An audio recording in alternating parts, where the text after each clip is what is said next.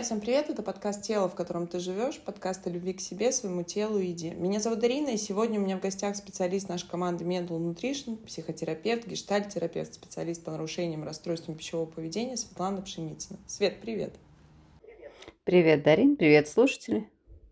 Свет, у нас с тобой на самом деле уже и так, и сяк, друзья, и с одной стороны, и с другой мы с тобой крутим уже выпусков 20 тему отношений, наших отношений с собой, с с окружающим миром, с теми, кто рядом с нами. И, друзья, у нас классные новости. Мы запустили новый поток терапевтических групп «Я и отношения», которые посвящены, как вы понимаете, друзья, отношениям прежде всего с собой, а как следствие и приятный бонус отношениям со всеми остальными. И, Свет, собственно, как в анекдоте «давайте пить то, что пили», давай сегодня поговорим про отношения, как мы выбираем партнеров — и когда я тебе предложила эту тему до записи подкаста, ты сказала, ну, это, собственно, не про отношения, это про все наши проекции, про какие-то наши детско-родительские отношения. Друзья, здесь мы будем на самом деле банальны, потому что какой бы запрос от вас ни был, какие бы вопросы ни задавали, все равно в большинстве случаев мы отправляем вас в тему детства и в тему наших проекций, в тему наших привязанностей, да, которые формируются в родительском доме, нашей семье, с теми людьми, которые, которых мы называем родителями, либо которые являются нашими опекунами. И говоря об отношениях и о выборе, наверное, партнера, вот мне хотелось бы сегодня, чтобы мы с тобой поговорили о том, на что влияет наш выбор? Ведь, окей, есть первичный механизм, друзья, уже сто раз говорила, эволюцию, что мы влюбляемся, это такой химический коктейль, у нас там страсть, мы там навешиваем какие-то свои проекции, влюбляемся в какую-то свою картинку, которую мы там придумали. Потом немножко вот это вот э, налет спадает, и происходит очень часто, если верить статистике разводов относительно браков, да, происходит как минимум разочарование, а как максимум, друзья, туда же это и э, домашнее насилие, и какие-то драки, ссоры, скандалы, которые особенно в российских семьях у нас ну, как-то оно в достаточном количестве. И статистика, к сожалению, здесь пугающе безжалостна. Как все-таки, что отвечает за наш выбор и где, наверное, я тебе сходу, как всегда, накидываю все, все, что интересно, что является здоровым выбором, взрослым выбором, наверное, каким-то осознанным выбором, а что является все-таки нашими проекциями, и с этим стоит работать.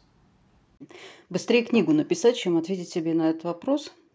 Ну, потому что война и мир, наверное, как раз где-то уложится вот в этом объеме. Давай сначала вот. Э, как мы выбираем партнера? Ну, есть история про импринтинг, да, что мы выбираем похожих там на первого партнера или на родителей.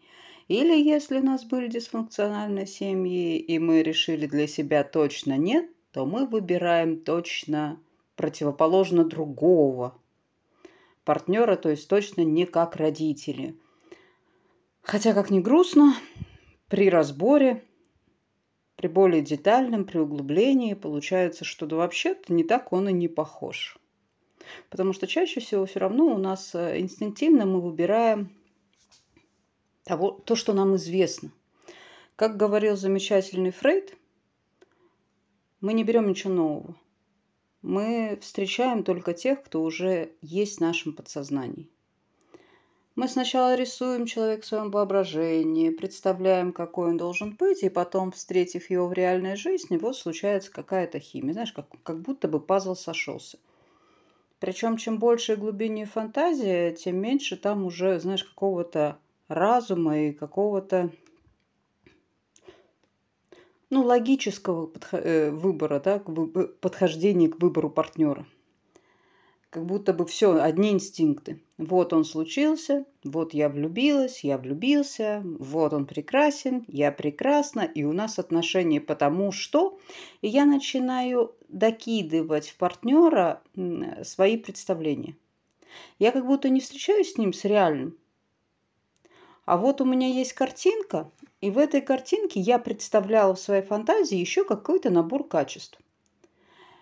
Картинка-то у меня сошлась там внешне, да? А вот этот набор качеств я как будто уже и критике не подвергаю. Я его такая, ну, да, это ты. И я вхожу в отношения с ожиданиями, что он такой, как я себе нафантазировала. И такие самосбывающиеся пророчества, и какой он молодец, и какой он прекрасный. Через некоторое время, когда стадия влюбленности, ну и такого слияния проходит, и приходит стадия э, обнаружения разности, я вдруг вижу его, вдруг. И в этом вдруг происходит жуткое разочарование и боль.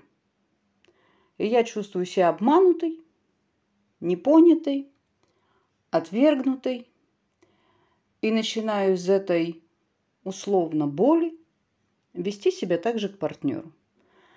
А, Но ну, мало того, что партнер примерно в это же время проходит такую же аналогичную стадию, ну, мы все люди, но он еще крайне удивлен сменой нашего состояния. В серии «Я тебя такую не знал». Это что случилось? А если это еще складывается с рождением ребенка и с кризисом вот этой семьи, то можно представить вот этот объем э, новизны, который случается в паре. Не каждая пара это выдерживает, не каждая может, не каждая хочет, и не каждая готова.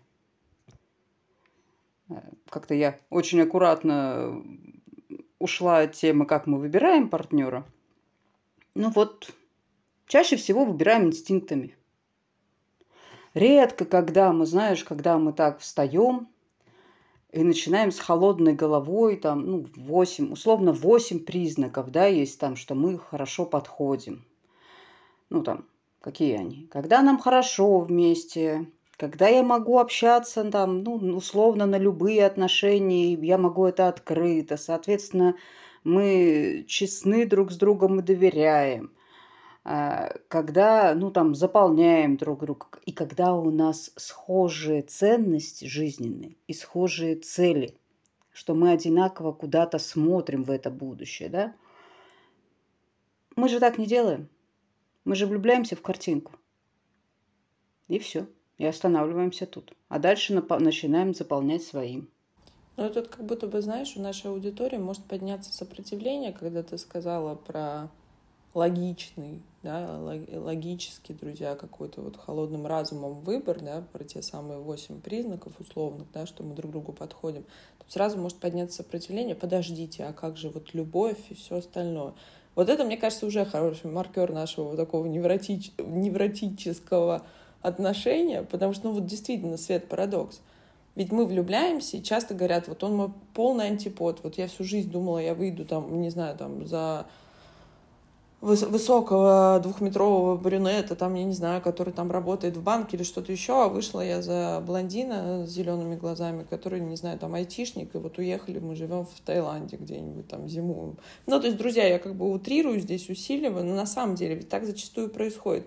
И тогда получается, подожди, вот если исходя из этого, что как будто бы ты сказала, что все-таки, ну, как-то мы должны логичнее делать выбор по каким-то, ну, адекватным критериям, да, то есть оценивать человека, как он есть, то тогда все остальное, то, что у нас составляет 99% того, как мы схлопываемся, друзья, ну уж простите за мой сленг, получается, это нездоровый выбор партнера. Или все-таки есть, вот как-то мне хочется вот разграничить, где это все-таки наш импринтинг нездоровый, а где это, ну, как бы часть нормы, потому что с бессознательным, друзья, 20% это наше сознание, все остальные 80% это бессознательная часть, которая от нас скрыта различными защитными механизмами. Вот как здесь. Периодически останавливать себя и проверять. Ну, ну как здесь? Правда, влюбленность существует. Но это влюбленность, ну, да, химия организма, которая вот. Но она, вот понимаешь, когда в отношениях плохо, когда там, не знаю, ты чувствуешь, что у тебя энергии не хватает, ты чувствуешь, что это не твой партнер, но ты все равно продолжаешь оставаться в этих отношениях, ну, это явно нездорово. И там порой надо себе задать вопрос, а что я в этих отношениях делаю? Ну, что я делаю? Мне так хорошо, что я не могу уйти? Или у меня такая болезненная привязанность, что нас бьют, мы летаем? Что происходит? Ну, я правда, я правда призываю всех как будто к взрослости, к ответственности. Потому что если мы хотим получить хорошую, наполненную, счастливую жизнь, ну, надо все-таки брать ответственность за нее. Надо все-таки научиться принимать решения. Принимать решения уходить из нездоровых отношений, там, где вам плохо. Там, где вы чувствуете, что вас, ну не знаю, абьюзят, да, вот это модное слово, или там, что там партнер ну, контролирует все у вас, там, не знаю, без энергии, не знаю, там партнер ведет себя постоянно как жертва или всегда вас виноватит, много чего. Если есть какая-то крайность, остановитесь. Ну просто подумайте. Подумайте, вам ради чего вы здесь? Или как там девочка, там, несмотря на то, что ее партнер-аллигатор сожрал уже руку и ногу, но она все равно продолжала оставаться в этих отношениях и говорила, я его спасу. Ну, может, конечно. Почему нет? Тогда надо понимать, что эти отношения, ну, они таком, в таком формате. Вас будут жрать, вы там не будете чувствовать ни счастья, ни радости. Вы будете высосаны. А рядом с вами будет партнер, тоже не очень довольный. Просто тогда надо согласиться с этим. Готовы согласиться? Пожалуйста. По тонкому льду мы с тобой ходим, на самом деле, потому что, ну, действительно, не так все однозначно, друзья. И, наверное, средняя температура по больнице здесь точно не сработает, но я очень согласна с фразой, что тогда нужно, наверное, честно себе ответить и признать, что мне это нравится. Потому что действительно в одних парах, и мы не говорим, друзья, условно говоря, где норма, где психопатология, но во многих парах, там, в каких-то парах, нормально вот такой градус напряжения, и им комфортно с этим градусом. И опять же, мы тут возвращаемся к нашему детству, что вот там уже в детстве сформировано было, что это в принципе какая-то норма. То есть это там, где уже моя психика, друзья, это ключевое, моя психика уже выжила. И то, о чем ты говорила в начале, Свет, что мы часто выбираем то, что для нас уже привычно, даже если это плохо, даже если это для нас, но мы уже так выжили. А там что-то новое, и, кстати, мы с тобой в каком-то выпуске говорили, про то, что, к примеру, встречает там условно говоря, невротичная женщина, да, встречает партнера, который спокоен. Вот он для нее скучен. Вот она будет об него ударяться, раниться. Как-то вот, знаете, вот как, бы, как собака, вот ее отпускаешь, когда она маленькая, еще не смышленая, с поводка. И вот она начинает бегать, там наворачивать эти круги. Вот происходит здесь то же самое. И партнер либо остается, да, с нормальным типом, с здоровым типом привязанности, и что-то с этим они делают, семейная терапия, разговаривают, как-то пытаются поддержать и выстроить новый формат отношений. Либо он уходит, ну, потому что условно здоровому человеку это выдержать сложно. И вот тогда, собственно, все равно не отстану от тебя с этим вопросом. Условно говоря, хорошо, у меня был какой-то папа, есть. Я всегда ли буду выбирать партнеров, похожих на папу, либо антиподов? Или все-таки я буду как-то вот, ну, в какой-то осознанной части выбирать, что да, там что-то там вот, вот что-то мне нравится, что-то не нравится. Это знаешь, как э, раньше э, многие психологи, да и во многих, друзья, каких-то там марафонах, пабликах, не помню в чем, писали, вот напишите себе список, какой должен быть мужчина, вот, вот что он должен делать, вот как, как вы себя с ним ощущаете. То есть из такой позиции, друзья, и тут меняем, как бы я знаю, что у нас мужская аудитория тоже слушает, меняем э, ровно так же на женщину. То есть вот насколько это правильный вариант. То есть мне хочется вот, чтобы мы с тобой рассказали, как оно на самом деле, ну что-то про адекватное, что-то про ответственность, что-то про взрослость. Мне кажется, я повторяюсь из выпуска в выпуск, да, одно и то же говорю, товарищи. Начинаем опираться на себя. Я чувствую себя сейчас Лениным на броневичке, знаешь, который «Товарищи, если вы хотите нормальных отношений с собой, с другими и везде, начинайте опираться на себя, на свои чувства, на свои эмоции, на то, что с вами происходит. Не на то, что вам кажется, или не на то, что «а я сейчас это вытерплю», а он потом будет мне благодарен и осыпет э, мой путь розами. Ну, ни разу, ни разу. Это наша фантазия. Вот если условно, да, вот в кавычках возьмите 8 раз, если он вас бьет, если он делает вам плохо, вот с чего бы ему меняться-то? Ну, с чего? С того, что он увидел, что вы ему там обеспечиваете прекрасный быт? Или то, что вы делаете для нее все, что можно? Нет, я вас уверяю, ваш партнер относится к этому как к данности. Но если вы вдруг не решите, что вам нужно счастливо жить, что вам не подходит это, почему это должен за вас решать партнер? Что за идея такая, что он должен стать и подумать, м-м, ему или там ей, наверное, плохо со мной. Он, наверное, страдает, пойду-ка я изменюсь. Да не будет он меняться. Это ваша задача сделать вашу жизнь достаточной для того, чтобы вам не было хорошо. Ваша задача. Ни партнера, ни мамы, ни папы, ни государства, ничья, ваша. И если вы не хотите это делать, никто другой не будет делать. А если рядом с вами еще сильный партнер, ну, с каким-нибудь, не с здоровым типом привязанности, да, а с каким-нибудь, так он будет устраивать свою жизнь, не вашу. И вы здесь будете рядом, подручным элементом. Ну, такой торф для цветов. Вас будут использовать. А если у вас еще очень такой тревожный тип привязанности, я вас уверяю, вы будете прекрасным торфом, потому что вы сами будете подходить и говорить, ну, давай, что тебе надо от меня? И отрезать от себя по кусочку. И опять, если вам это нравится, пожалуйста, только тогда смиритесь и тогда перестаньте терзаться. Примите решение для себя. Я готова жить в этих отношениях, отдавая себя по кусочку и ничего не прося взамен. Я такая. Спокойнее сразу станет спокойнее, потому что это станет нормой, это станет правильным.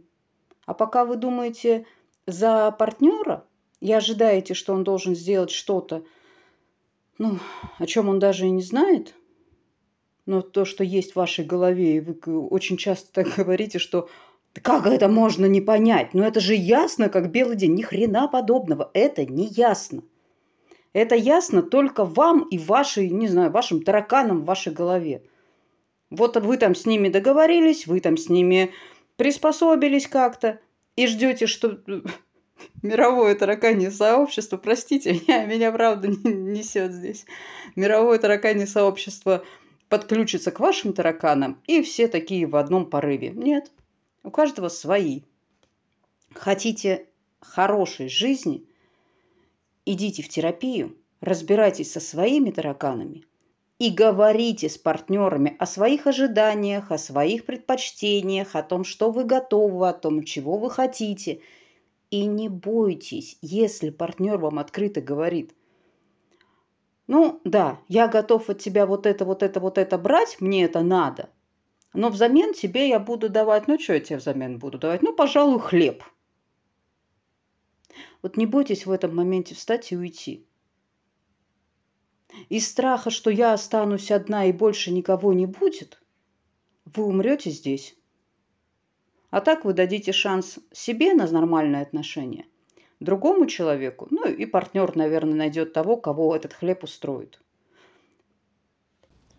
Вот это, собственно, Свет, спасибо. Это было моим следующим вопросом, что почему мы, вот мы с тобой из выпуска в выпуск говорим, нужно говорить ртом и у всех поднимается сопротивление, это все прекрасно в теории, но на практике-то этого никто не любит делать. Потому что есть вот этот как раз-таки тот самый страх отказа, либо несовпадения. И вот здесь как раз-таки надламливается наша проекция, что мне проще жить в своей фантазии, то есть какой, какой он прекрасный там, или какой он какой-то, или какая-то в моей голове. Потому что если я его спрошу, и он мне скажет, а вообще-то как бы нет, вообще-то ситуация-то другая, то мне тогда придется с этим делать, что-то делать, друзья. Либо уходить, либо оставаться. Это вы знаете, как многие клиенты приносят, что в парах они терпят, они знают об измене, но они ничего с ней не делают, потому что если они скажут партнеру, соответственно, с этим что-то нужно будет делать, чтобы как минимум свою какую-то внутреннюю целостность сохранить, ну и в целом как-то как решить этот вопрос. Поэтому они молчат. И вот и получается замкнутый круг, что мы что-то додумываем, что-то представляем в своей голове и живем в ожидании того, что второй человек, который жил абсолютно свою жизнь, у него был свой опыт, у него были свои родители, свой быт, он как-то дожил вот до этого времени со своим чемоданчиком, со своими, естественно, друзья, травмами, какими-то, собственно, историями, пониманиями этого мира. И мы ожидаем, что он будет делать то, то что мы от него ожидаем.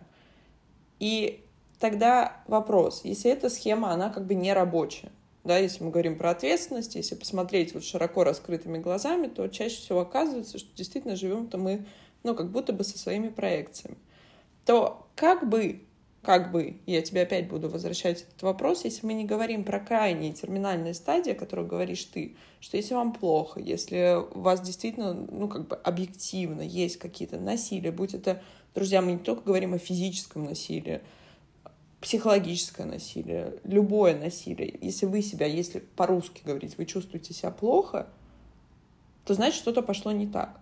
А вот как бывает, допустим, ситуация, что мы, это просто я рассказываю кли- истории клиентов и из жизни, встречают женщина мужчину. Вот он ведет себя вот так. Вот он показывает себя вот так. Вот он какой-то молодец, он сильный, он дает ей чувство безопасности. Друзья, ведь мы влюбляемся это вот в то ощущение, как мы себя чувствуем рядом с человеком все-таки. Вот я убеждена. И вот все как бы хорошо. А дальше начинается быт. Дальше идет жизнь и человек меняется. Это как работает тогда? Мы говорим здесь о манипуляции или мы говорим все-таки о несовпадении плана и факта? И кто тут что на кого навешал?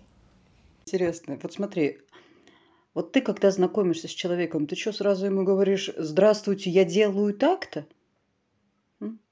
Наверное, нет, да? Мы же, когда знакомимся с кем бы то ни было, приходим на работу, мы же вообще-то показываем себя с максимально лучшей стороны. Правда? Правда. В паре также.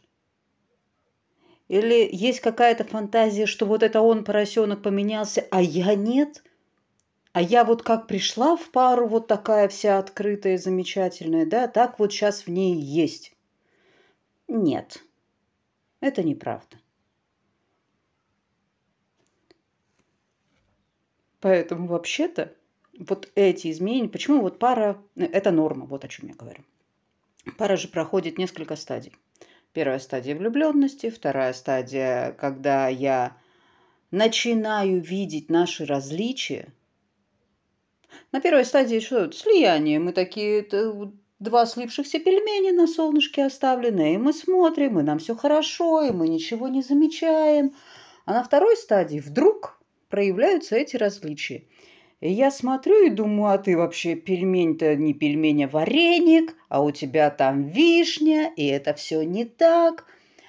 И что я начинаю делать? Да, у меня, ну, как бы вообще-то много всяких способов. Ну, зачастую. Зачастую мы начинаем говорить, ну ладно, я это вытерплю. Я не буду тебе говорить, что ты вдруг вареник с вишней, а не пельмень с мясом. Я это вытерплю. И это вот как камешек в сандалике. Что-то я сегодня очень метафорично, очень так про метафоры. Как камешек в сандале. Он может быть очень маленький, и вначале даже, ну, мы можем его даже не ощущать. А через некоторое время это будет ощущаться как огромный булыжник. И вот, когда мы увидели эти различия, мы можем пытаться их вынести на себе, делая вид, что я справлюсь. Мне это не подходит. Но я справлюсь. Это же незначительно. У меня же такие чувства, у нас такие отношения, он такой прекрасный. И я справлюсь, справлюсь, справлюсь, справлюсь. И я так это тяну, тяну на себе. Партнеру я это не говорю, не говорю. И в какой-то момент эта резиночка, ну, она просто не выдерживает и лопается. И тогда это прорывается, ну, просто шквалом неудовлетворения, недовольства. Знаешь, когда происходит развод из-за того, что молоко не такое купил. Ну, это же не про молоко, да, это про то, что вот у меня к тебе столько накопилось, но я решила, что я очень сильная, и тебе ничего не скажу, и вытяну наши отношения сама. Ну, либо наоборот, я начинаю сразу выдавать все претензии. Ты меня обманул, ты не вареник, то есть ты вареник, ты не пельмень, ты плохой, ты нехороший. И вот такое яркое непринятие. Ну, такая яркая борьба. Вот. И человек тоже чувствует, а что я тебя обманывал, ты тогда не смотрела, а сейчас я, я не, не обманывал тебя. Вот. Ну и здесь тоже происходит такое. То есть в одном месте, и в одном, и в другом. Никто не хочет меняться. Все хотят, ну, давай как-нибудь. А вот и тогда чаще всего, если никто не хочет меняться, такие пары тянут-тянут, ну, расходятся. Ну, или вводят триангулянт, ну, то есть кого-то третьего. Иногда триангулянтом может быть ребенок, когда все внимание переходит на ребенка, и тогда партнер ну, чувствует себя несколько забытым, забитым. Ну, это как-то... Э, либо это может быть любовник, и тогда э, вот эта энергия неудовлетворения может уходить туда, и на вине мы еще некоторое время точно сможем жить. Как-то, как-то. Особенно, если нас сдерживает быт, ипотека, там э, дети, социальные отношения, потому что, оказывается, еще много-много людей, которые говорят, не-не-не, я не могу развестись, а что подумают люди? Ну, это что же, да, важно?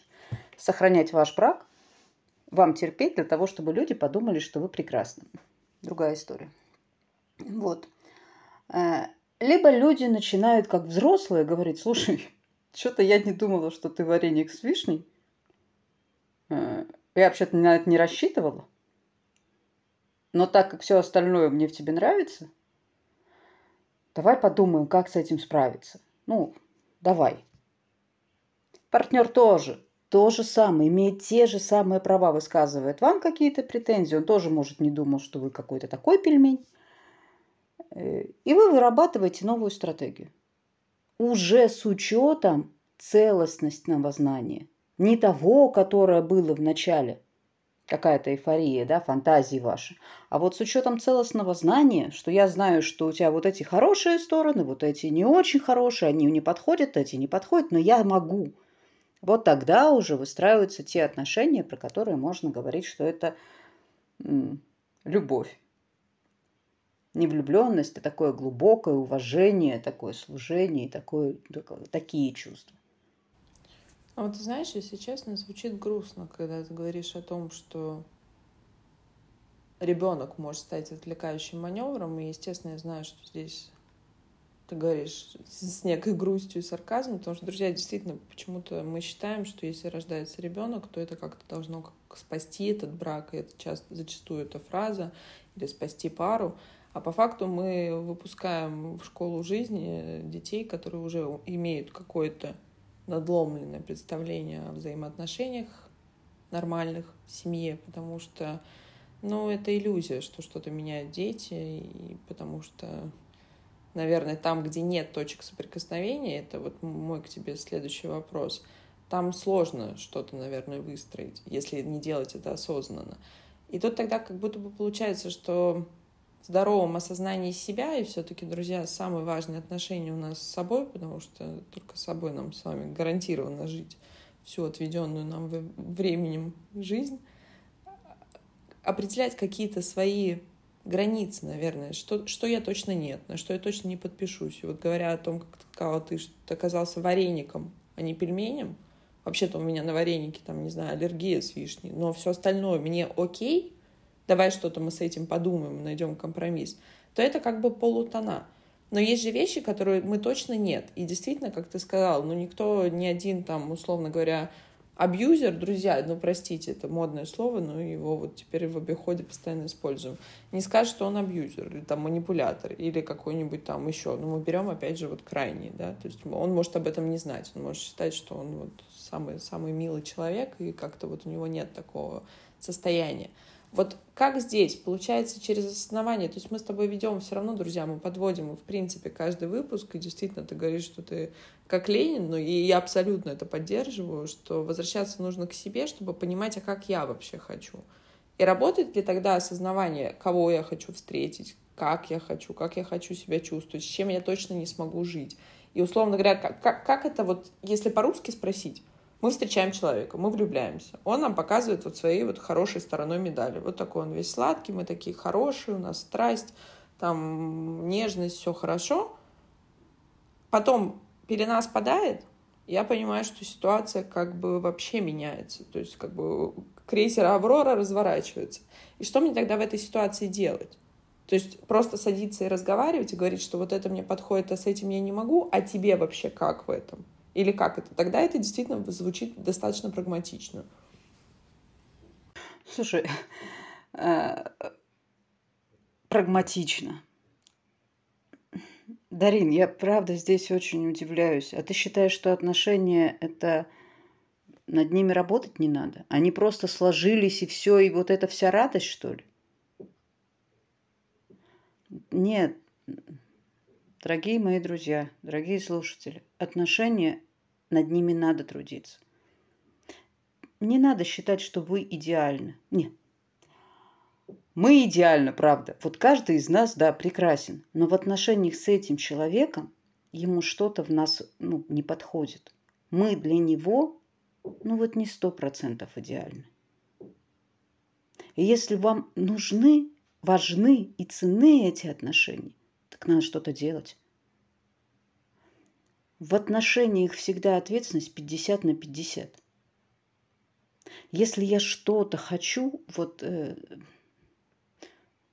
ну, условно, есть прекрасное упражнение для пар, не обязательно даже для семей, но просто для пар, да, когда приходят в терапию пары, они говорят, вот, у нас он, он не делает этого, этого, этого и этого, она не делает того, того, того, того.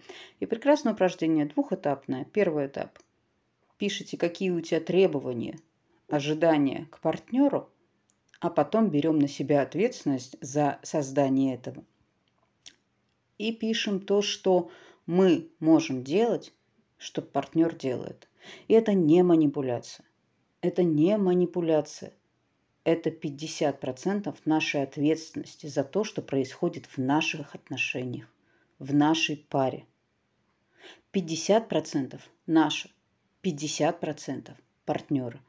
И нам крайне важно понимать себя и что мы хотим от партнера, и что мы готовы ему дать. Ну и важно остаться в этих границах. Ты знаешь, это в каком-то выпуске мы с тобой, по-моему, говорили про то, что друзья, эм, отношения в паре, да, партнеров, это всегда обмен. И он плюс-минус равноценный, потому что если идет перекос, то рано или поздно это заканчивается либо вот как раз-таки позиции жертва-спасатель, либо мы переходим в детско-родительские отношения, потому что условно говоря, безвозмездно дают только родители своим детям, а все остальное это все равно обмен. То есть то, что мы отдаем, мы должны что-то получать. И очень часто у, и у слушателей, и у наших клиентов, у многих поднимается сопротивление. Вот я делаю ему, вот потому что мне вот так хочется, и мне ничего за это не надо. Вот мне просто радостно от того, что ему радостно. Скажи, пожалуйста, мы в этом месте уже сваливаемся со зависимости, или мы где-то еще на, на краю стою? Слушай, я думаю, что это ложь. Я думаю, что это ложь. Когда я делаю что-то, то я чего-то хочу получить. И я вру себе, своему терапевту, еще. Мне ничего не надо. Да?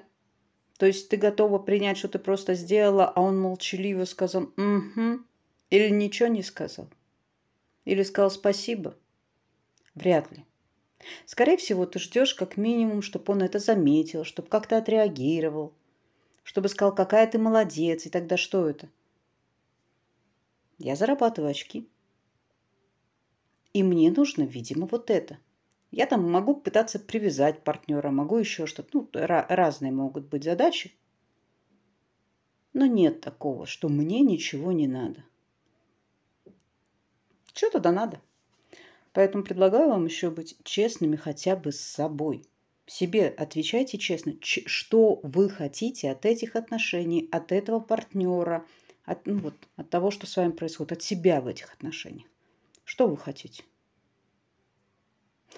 Тут мы опять приходим, приходим к моменту, что самое главное понимать свои потребности, свои чего хочу, что мне надо – ну и что я готов дать? Опять мы, мы возвращаемся к этой исходной точке «я».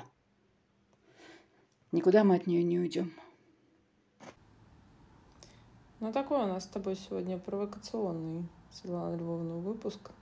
Друзья, один из немногих, мы стараемся всегда как-то быть безоценочным, но сегодня, сегодня прямо хорошо. И, друзья, собственно, на самом деле, это в преддверии, мы все так же набираем группу на воскресенье, потока «Я и отношения». Очень много от вас было запросов, вопросов, про что эта группа, кому она подходит, кому она не подходит. Вот, как ты сказала, она подходит всем и вся, потому что, наверное, выстраивание, точнее, не наверное, абсолютно точно, выстраивание отношений с другими людьми, прежде чем мы должны выстроить хотя бы познакомиться вообще с собой и со своими потребностями, с тем, что нам действительно нужно. И все равно, друзья, придется идти где-то в прошлое, где-то в свои чувства, где-то в свои мысли, где-то в свои ощущения. Поэтому, говоря я и отношения, когда мы называли с тобой эту группу, это не только друзья, для тех, кто зависим от партнера, для тех, кто не может построить отношения, для тех, кто боится отношений, или у кого не получаются отношения, или что-то еще, вот подставьте слово отношения. Мы все равно, каков бы ни был ваш запрос, будем работать прежде всего сами с собой. Потому что починить кого-то, поменять кого-то, как ты сказал в начале выпуска, друзья, люди не меняются по принуждению. Мы никого, мы не можем заставить ни одного человека сделать то, чего он делать не хочет. Но мы можем поменять себя и каким-то удивительным образом, чудесным, как говорят наши клиенты, меняется мир вокруг. А на самом деле он не меняется, а просто система выстраивается. Меняется одна деталь системы, и либо система не дает поменяться той самой детальки, либо меняется вся система.